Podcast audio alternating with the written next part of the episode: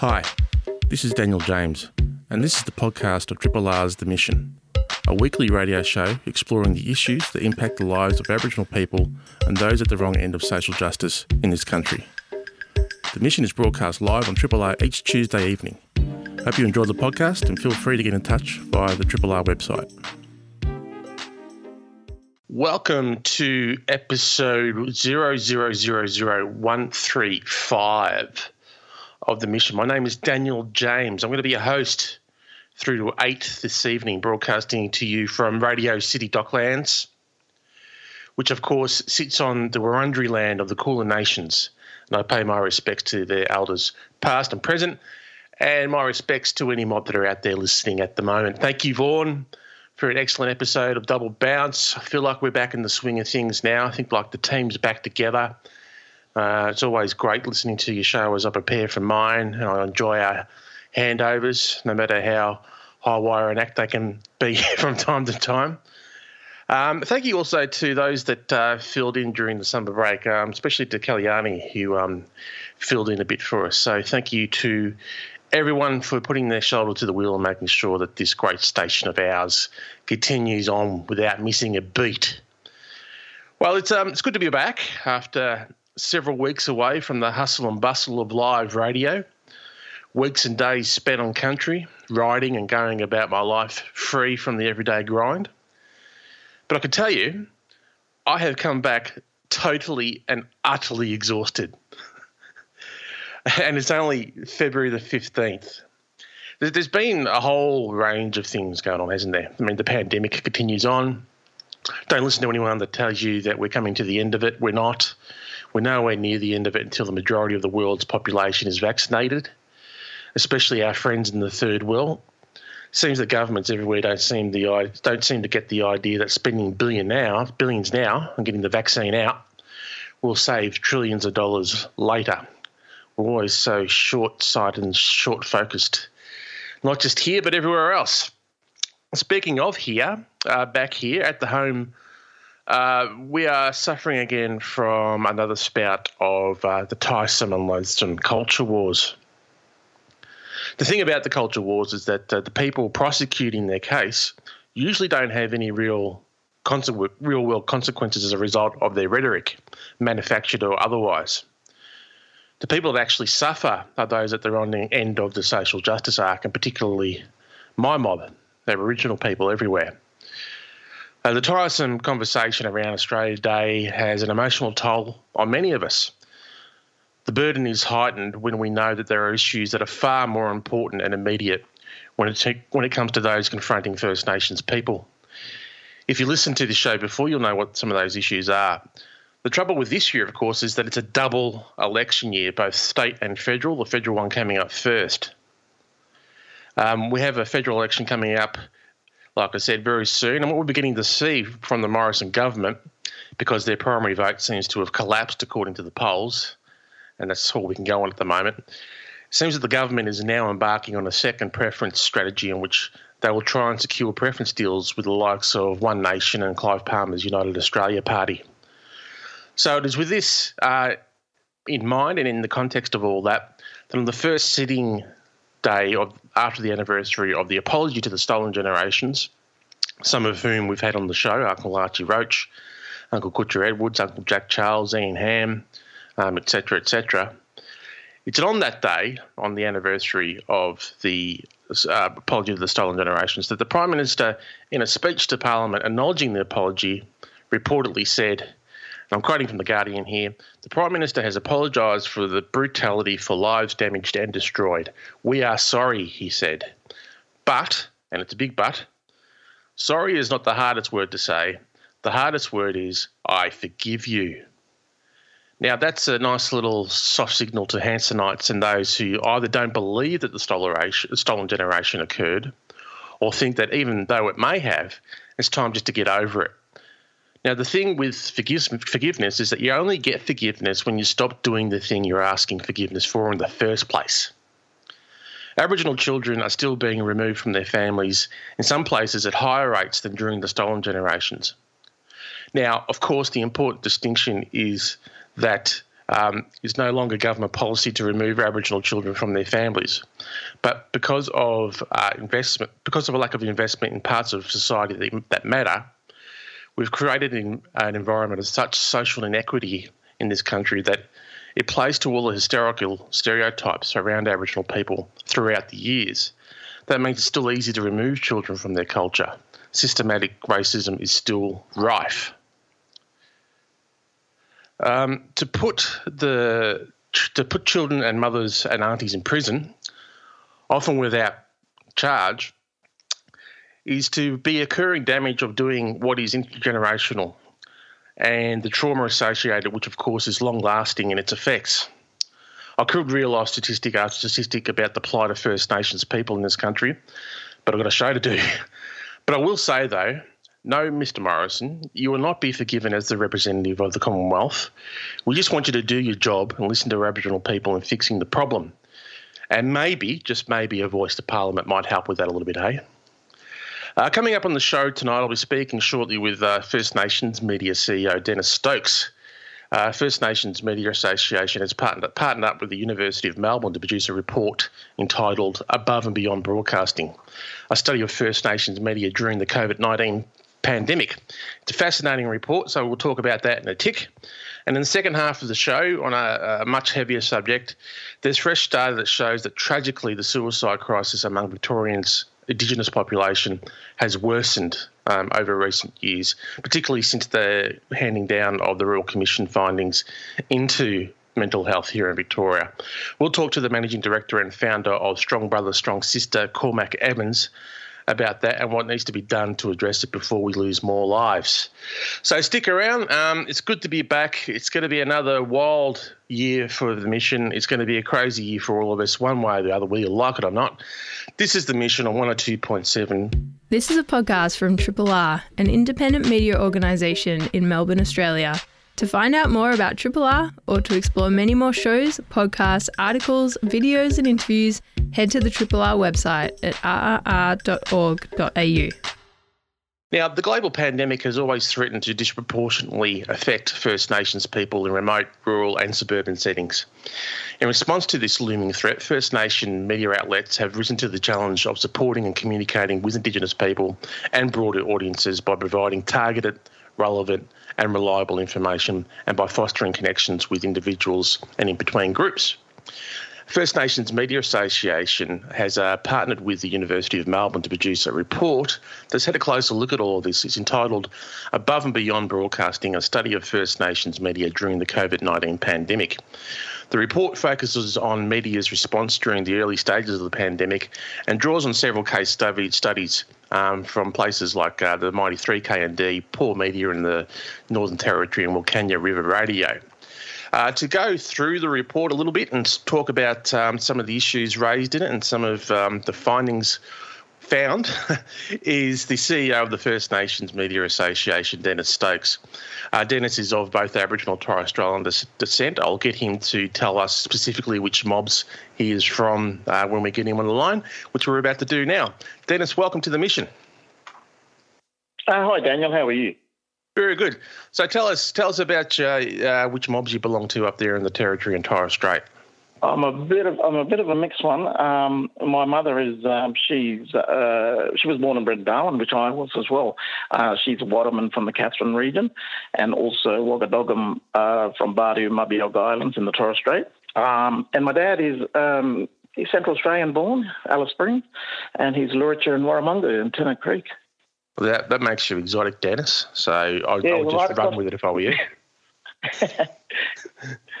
um, first of all, um, tell us about um, the role that uh, First Nations Media Association plays. Look, I think it goes back over 20 years. Um, so IRCA was the original um, organisation. They weren't a peak body. What they did was look after all the remote media associations around the country.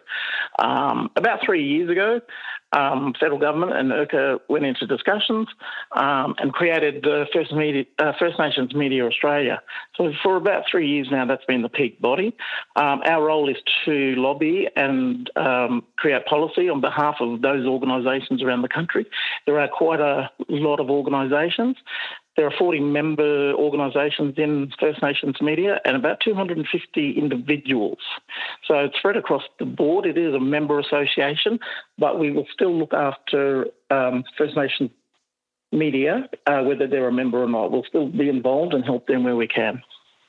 Yeah, it's a great service, and I think it just goes to show the uh, the, the breadth and width and depth that uh, there is involved in, in um, First Nations media across the, the country now.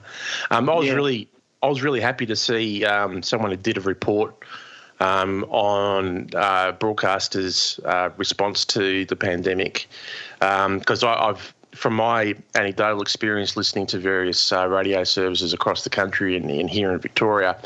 I just think that uh, First Nations broadcasters in particular have done a fantastic job at rising to the occasion in, uh, in ensuring that um, the appropriate information um, and messaging gets to, like I said at the top of the, the intro um, here, Dennis, uh, to First Nations people, but also to broader audiences. How, how did the report come about?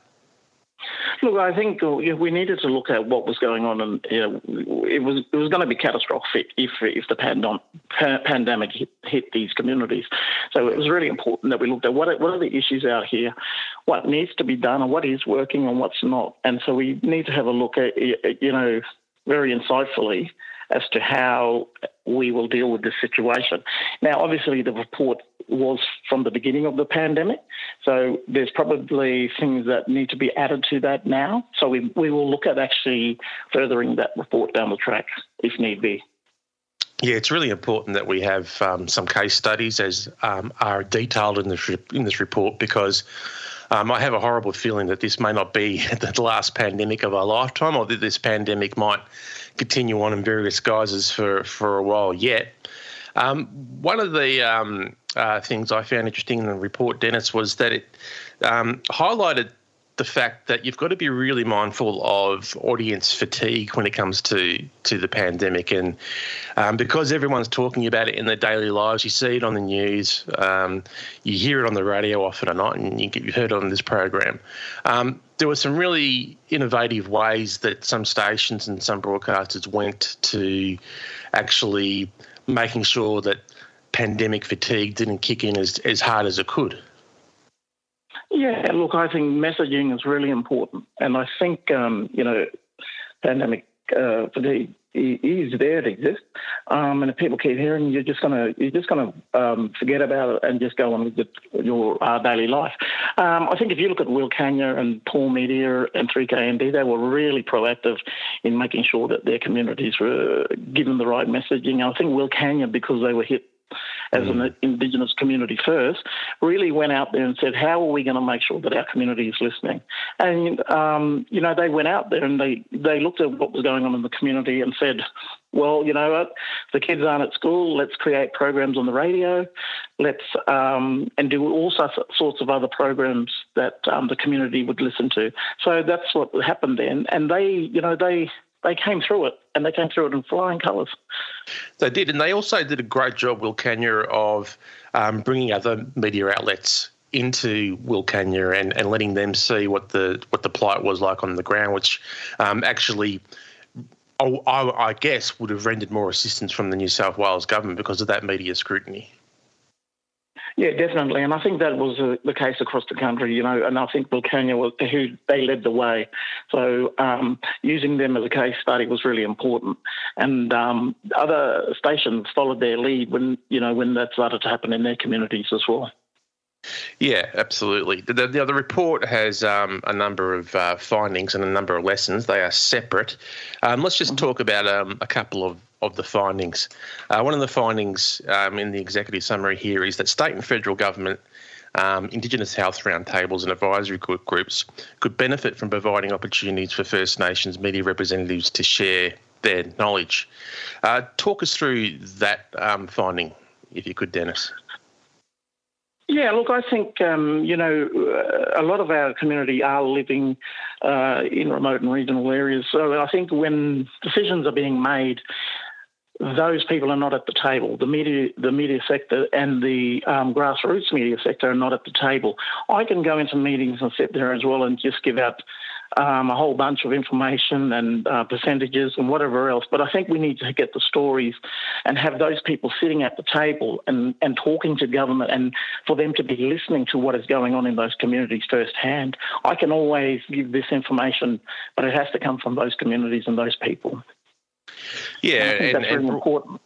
Yeah, it is, and and you know, um, media representatives and, and broadcasters, you know, um, some of us speak to you know um, dozens, if not hundreds, of people a year, and um, I, I know from my own experience that I've I've spoken to probably probably twenty or so people in relation to the pandemic itself, and I like to think that you know uh, someone with uh, my skill set and with the, um, the the knowledge and um, the expertise from people that I speak to on a weekly basis about these sorts of things um, could feed into a to a mechanism somewhere.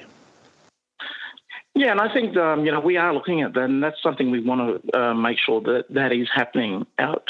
Um, obviously, things take time, but um, I think we we are going in the right direction, and we are taking those steps to make sure that um, those sort of mechanisms are there. And one of the Um, other uh, one of the one of the other findings, Dennis, which is uh, from from my perspective, uh, irrefutable fact, is that First Nations media is an essential service for the communities it serves, and especially so in times of crisis. And the pandemic has highlighted that better than anything else, hasn't it? Yeah, it has. Look, there's been a lot of things that have come from First Nations media. We've worked with government, we've worked with other organisations. Um, you know, we, we, we've gone out there and done a uh, infrastructure audit, you know, seeing what, what's, what's happening in the community, what's lacking there in terms of infrastructure um, and resources. Um, so these are really important programs that have come through this. Now, the p- report also has um, a number of lessons that would have been garnered throughout the production of the report, and it is a sizable report and, and quite exhaustive. Um, Yeah. what, what are some of the lessons that were discovered from producing this report? I think, look, one of the main ones is making sure that First Nations people are giving, are actually creating and doing the messaging. So, one of the um, programs that we did with the Department of Health, Federal Department of Health, is do a vaccine rollout campaign where First Nations media and, organisations work to creating um, messaging that goes out to the community. We might have went out there in language, in whether that's Creole, whether that's um, you know, the local language, and it, it's specific to what was happening there. It was also um, being created by people and for messaging for their own people. So I think that's really important. We can always put out messaging from the government, but I think we've realised that that probably doesn't work all the time. What we need to do is make sure that these organisations are creating that messaging for their for their communities. Yeah, they're the people that's having. really important. Yeah. Yeah, it, it is. They're, they're, they're the people having conversations with their own mob every Yeah. day. They know the vernacular. They know the things that resonate with, with people um, eh, far more than anyone sitting in a in an office in, in Canberra would. Um, one of the things that the report also found as, as, as a lesson is that there are areas of um, Australia where there isn't First Nations broadcasting services in areas that need that sort of connectivity. So, what sort of areas are we talking about, and, and how do we fix that one? Um, look, I think you know it, it, we can even be talking about urban areas where there. Um, so let's let's talk about Adelaide, where there's Nunga Wangga, for example. They do a two-hour program each Monday. That may be the only information people are getting sometimes within that urban space. We need to look at how are we making sure that th- there is a voice for these communities as well. Um, there are other areas around the country. There's not large Aboriginal populations, and we how do we get that messaging to them as well? This is a big job. It's, I think it's happening, but it's going to take a while. Um, but I think we are moving in the right direction here. Now, you're you're in Darwin, if, if I'm uh, not incorrect. Is that correct? Yeah, born and bred in Darwin. And you're still there. Um, how's how's the um, uh, response up there to COVID nineteen um, panning out at the moment? Uh, we know. I've actually been based in Adelaide and Alice Springs, but um, from my understanding, it's, it's it's been quite difficult for everybody up there. I think, um, look, the Northern Territory as a whole had thought, you know, they did really well to keep it at bay. And then all of a sudden it's gone through the roof. So I think there was a thousand cases today, or there is a. So um, I think people are worried. Um, it's going to be a bit of a task to get it back under control. But um, I think you know, knowing my family and friends living back up there, they they, they are worried about it. Yeah, and there does seem to be sort of alarming, alarmingly low rates of uh, vaccination in, uh, vaccinations in some communities as well, which is uh, very concerning. Yes, and I think um, look, there was, and there, but it sort of rose after the vaccination campaign went out, um, but it's still quite low, and it needs to be addressed. And I think AMSANT, which is the main health organisation in the Northern Territory for Indigenous people, um, they're working with government to make to see what they can do to keep it under control. And again, that's where uh, First Nation uh, broadcasting and media media outlets can play a significant role in terms of getting that messaging out. So, the job in terms of uh, the role of uh, Indigenous broadcasters in this pandemic is far from over. No, no. I think, and I think there's a lot more that we need to be doing as well. And I think, um, but um, we're all working together, and um, I think we'll get there in the end.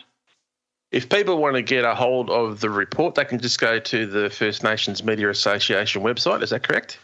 Yes, the First Nations Media Australia, and it is on there. You can just open the link and you can down, download it. Fantastic. And um, like you said, the report itself will probably be looked at again as we get further into the pandemic because it was uh, produced at the start of the pandemic. So um, is work underway now to sort of, I suppose, pr- provide another iteration of the report? We were actually in discussions with that and uh, to look at this report, and um, we haven't had any um, official discussions yet. But we have, um, you know, we've said that we probably do need to do that in the near future. All right. Well, I wish you all the best, Dennis. Um, is there anything else on the horizon for uh, First Nations media that um, you'd like to share with us? Um, look, we're going to do a lot of work this thing. I, look, we're going to look at doing a lot of branding this year, and you know, really get um, the word out there that we are the peak body. We want to work with all the First Nations media organisations and outlets out there. So um, I think people will be hearing a lot more of us this year. Well, that's fantastic, and hopefully the pandemic will keep it uh, bay and make the work of uh, you uh, doing that a whole lot easier than it has been in the last couple of years. But um, until then, thank you so much for your time. Uh, it'd be great to have you on the, the show again, and um, good luck and take care. No worries. Thank you, Daniel.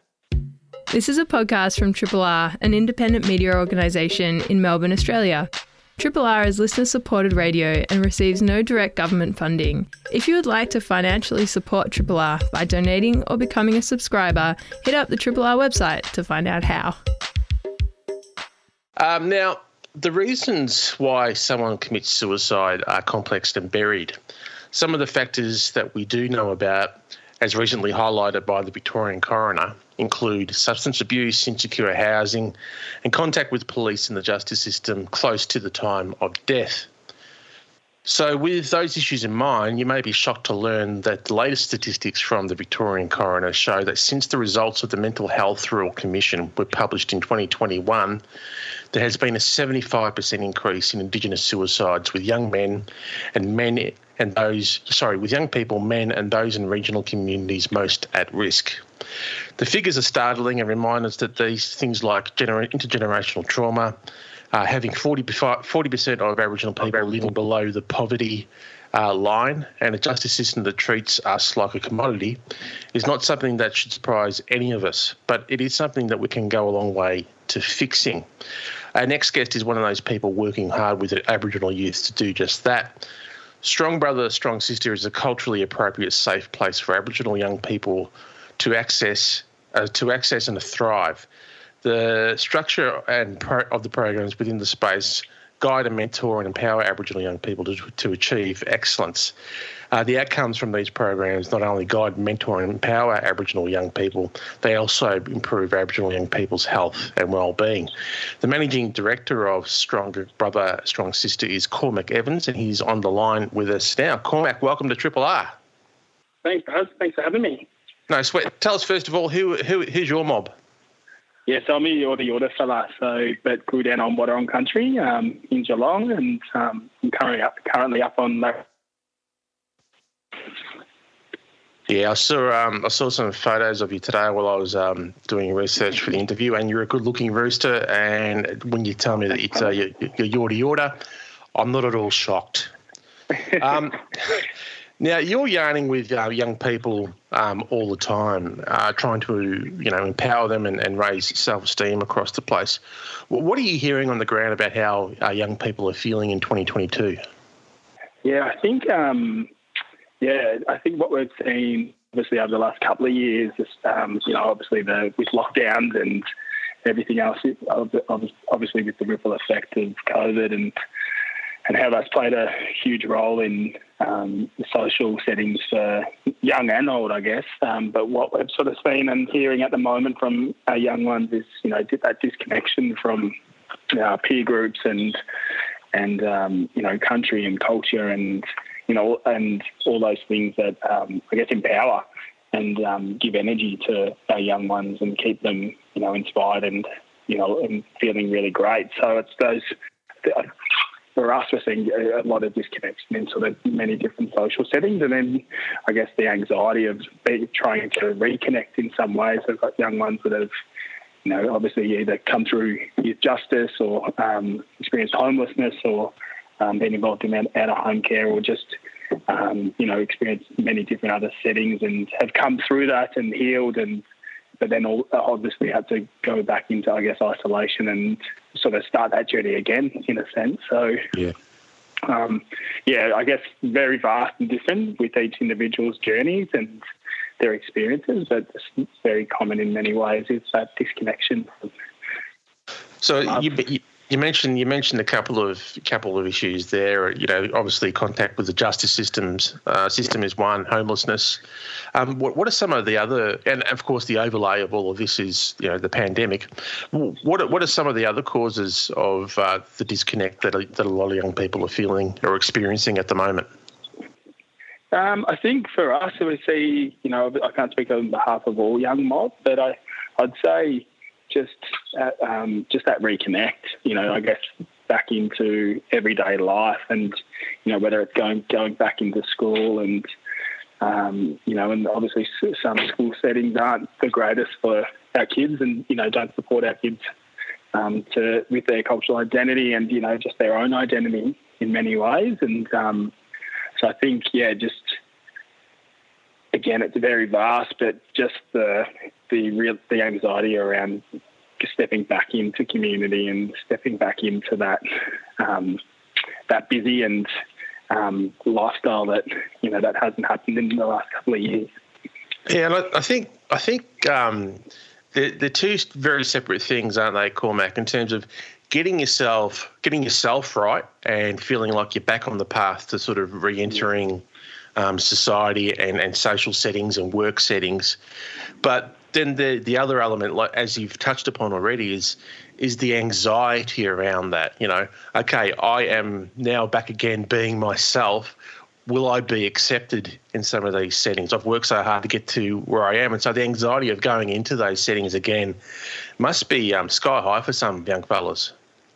Yeah, no, totally. I think even just you know, even just going to the supermarket or the shop, you know, shopping centres and everything, and you know, not you know, and you know, loud noises and movement and and everything else as well. But obviously, then looking at you know the underlying issues that have been around for you know 250 years. You know, when you talk when we talk about racism, discrimination, and you know those other sort of underlying factors that our kids and our you know and our old people still face today as well play a huge role in that as and you know and um, play a huge role on mental health and, and other areas. It is 18 to 8 here this Tuesday evening. I'm speaking with uh, Cormach Evans, who is the founder and managing director of uh, Strong Brother, Strong Sister, which is 100% Aboriginally owned and operated, and it assists uh, Aboriginal youth with um, basically improving their social and emotional well-being. Um, you deal with uh, people every day, um, Cormach. Um, we, we've spoken about the appalling rise, uh, rise in um, Indigenous suicides, young people being a significant cohort of that 75%. Um, from from your experience, what what are some of the key points of friction that can steer a young person down the path towards self harm and, and, suicide? Yeah, I think there's. I think the biggest one that we saw um, over time, and you know whether it was just working in community, but also just in their everyday life, was the wait period for anyone to be able to actually access, you know, supports, you know, in terms of you know early intervention or prevent preventative supports. Um, you know, some kids are waiting six to eight weeks, even even longer. So, um, you know, a lot can happen in a week or 24 hours. You know, but let alone eight or more weeks. You know, a lot can happen in that period of time. So, um, being able to, I guess, you know, when the when a young person identifies they, you know, they're not coping or they've got a lot on their plate and you know they're not in a safe place, you know, mentally, physically, and everything else as well. To actually have support and um, um, services involved at that time is is crucial to be able to link in and ensure that they're safe, ensure that people around them know where they are um, and what's going on for them to be able to again wrap those that I guess that safety net of supports around them to make sure that they you know they they're here with us for many years to come. Um, and so through that we were sort of able to create a program that just funded access um, for young people and children in the Geelong region down on Wadawurrung country. And uh, so a young person comes to us and uh, that needs support and, you know, identifies the, the suicidal or, you know, they've got suicidal thoughts or they are having a difficult time, we're able to link them in with the psychologist and cover the cost of that to make sure that there's no waiting time. And we've also got our own mental health team there of First Nations um, young people that are counsellors and psychologists and everything else that we've supported over the years to pursue those pathways. So just being able to, I guess, get in there straight away and make sure that they've got really good support around them and know that, you know, they're valued and they're loved and they're safe and they matter and they're, you know, a part of something truly special, you know, and you know, obviously the oldest living culture in the world and, and everything else as well. So I think that's the biggest thing is just making sure that they've got those supports straight away. And then obviously looking at culture and how culture plays a role in um, in all of us as First Nations people and um, how it you know we get we gain identity and belonging and but also empowerment and those really deep connections and and everything else as well. You provide you provide a brilliant service, and it's something that you set up yourself. Uh, if I'm if I'm correct, Cormach, you, yep. you, did that at the age of 27.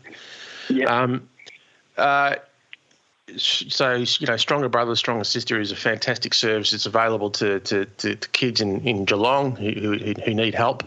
Um, but talking more broadly about the, the mental health system as a whole, would you would you go as far as saying that as a whole, the mental health system is actually failing First Nations people at the moment? Hundred percent, hundred percent. Um, you know, there's a long way to go, and it's and it's clear there's solutions and um, solutions that can be embedded immediately, you know, and um, can save lives immediately as well. And um, you know, we've seen, um, I think, the last six months, you know, around 80 young people with have been supported just in um, the Geelong region with suicide intervention and um, prevention supportive services, and and that's in just one small region. And so, you know, to be able to have programs like ours, you know, and community leading, um, they're in each different community, you know, with each community leaders being able to determine those programs and young people to be able to provide voice. You know, it's a really simple way of working that government can really learn from, you know, learn from yeah. us again as First Nations people. You know, we've been here for uh, so long now and we know what we want, we know what we need, and I think it's about being able to listen and, and respect and just allow that to, you know, be determined by us more and, and communities. Yeah, I think it's probably an opportune time now um, just to remind anyone that's going through a hard time at the moment that um, there's always someone to, to speak to. And um, yeah. 13, 11, 14 is the number for uh, Lifeline. And there's always someone at the end of that line that can speak to you and help you get through whatever you're, you're getting through. Um, if people um, want to um, seek help from Strong Brother, Strong Sister, Cormach, how, how do they go about doing that? Yeah, um, most ways is we can contact us on 03 52 um, 010987, um, or um, you can Google Strong Brother Strong Sister, and there'll be a range of different numbers to able to contact. Um, we've got an Instagram page and a Facebook page, and you can um, have a yarn with any of our, our staff through that page as well, and it's all private, confidential. So it's really important for people to know, isn't it? Yeah. That, it, that that everything that um, is spoken of within the four walls, or preceding or post uh, contact with uh, strong brother or strong sister, and the services that you provide, is 100% confidential and won't go any further. Yeah, that's correct. That's correct. So that number was um, 0352010987. Is that correct? That's correct. Ooh, write that down properly. Um, what what else needs to be done um, Cormach. You know, there, there are no band aid solutions. What you what you do is provide is providing a, a, fantastic service for, for kids in crisis and to get them back up on their feet and um, you know refine themselves, I, I, guess. But there are a whole bunch of other much broader, deeper issues at, at play. If you were made president of the world, what what's the one thing that you would do to help reduce Indigenous suicide rates? What you know, at, at, a systemic, social, societal, political, cultural level, what's the one thing that you one would do? Well, yeah, geez, I've never been asked that before. That's a real good question. Um, I'm making you president of the world for a day. Yeah, I know. That's a lot of responsibility. Eh? um, no, I think um, I think literally being able to hand um, you know, I, I ensure that they, us as, you know, as, in First Nations communities and, um, yeah, can lead and, and determine the, the solutions and the supports and outcomes for each of their communities. Um, you know, I guess to us as well being provide that and, you know, uh, listen and provide what what's needed to communities to allow them to be great and to allow them to thrive and to allow them to do what they do um, would be the biggest thing. And you know, from that comes excellence, and that comes you know so many different ripple effects of outcomes and uh, for community and the and the greater community as well. So yeah, I think just giving, um, yeah, giving to communities to allow them to to take charge. Yeah, what what you're saying is what we've basically been saying for generations now is that you know we know our people um, better than anyone else, and that therefore we have better positions to assist those people. We have the skill sets, we have the smarts, we have the systems, and we have the infrastructure increasingly now to actually do that. So just listen to Aboriginal people. Um, yeah. When it comes to identifying some of these issues and to addressing them, and a case in point is uh, strong brother, strong sister. Um, Cormach, thank you so much uh, for your time. Um, thank you. Anything else you want to share with the audience? Anything at all? No, no I just think um, for anyone that is listening, that's you know going through um, you know difficult times, know there is support out there, but also know that you know there's you know there's people around that truly care and value each and every one of us. Um, you know, and that we're always loved and we're always valued and um, you know, and so um, yeah, there's always there's always light and there's always people around and there's always places you can access for to be able to stay safe and and um, yeah, continue on and being here for, for many years to come. And again, just highlighting that we are a part of something truly special and, and unique. And um, and there's always yeah people around that love and care for us. Well, thank you, Cormach, and thank you for the light that you provide for um, so many kids uh, across the place. Long may it continue. Um, but uh, look, thank you for your time, and we'll have you on the show again. Um, there's so many issues to talk about. Um, but in the meantime, look after yourself and uh, stay safe. You too. Thanks for having me again, and yeah, take care, brother. Thanks for listening to the podcast of Triple R's The Mission a weekly radio show exploring the issues that impact the lives of Aboriginal people and those at the wrong end of social justice in this country. The mission is broadcast live on Triple R every Tuesday evening. Hope you've enjoyed the podcast and feel free to get in touch via the Triple R website.